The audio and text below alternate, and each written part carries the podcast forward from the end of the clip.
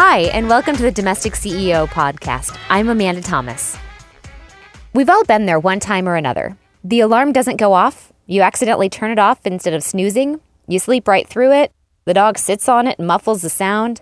Whatever the excuse, mornings can turn hectic in an instant. If you're the sort that finds this to be the rule rather than the exception, I've got just the fix for you today. First things first, set aside a chunk of time one weekend to get your space in order. Don't worry, I'm going to tell you how. And you'll be breezing through the morning routine before you know it. The number one strategy for making your morning easier is to eliminate hunting. You want to be able to find everything you need quickly and easily.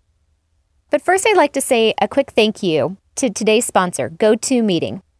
As you may know, I'm based in Phoenix. My company's team members are spread all over this big city, which can make meeting face to face a time consuming task.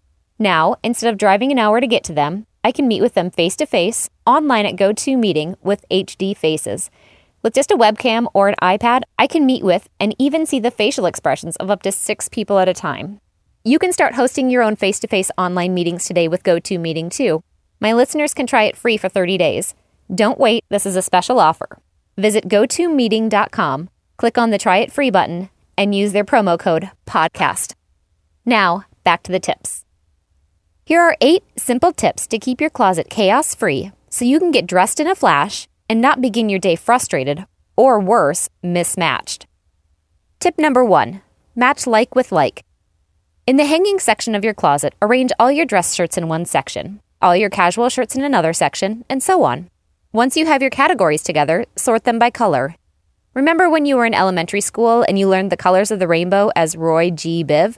Use this color pattern in each section, with white on the red end, then brown, gray, and black on the purple end. When you have all your clothes organized by style and then color, there's absolutely no doubt where you should find your red sleeveless top. If it's not in the red sleeveless top section, you can assume that it's in the dirty clothes and move on to picking out something else to wear instead of feverishly searching for 15 minutes, only to realize it's in the hamper. Tip number two fold and fit. Follow the like with like pattern with your folded clothes too. Depending on how many drawers or shelves you have, you may not have enough space to keep tank tops in a separate drawer from t shirts, but you can keep them in separate piles. As much as you can, only put similar items together. Try and keep tops and bottoms as separate as possible, but if you do need to put them together, do it with specific categories of clothes, like workout clothes or pajamas. Tip number three Tis the season. Keep in season items and favorites most accessible and move the other stuff to the back of the closet or store it away. If you have space above your closet shelves, invest in a few clear plastic bins or decorative baskets to store out of season items. If you have room under your bed, vacuum sealed bags are great for squishing bulky sweaters into flat bricks that easily slide underneath to free up your closet space. Tip number four drawer division.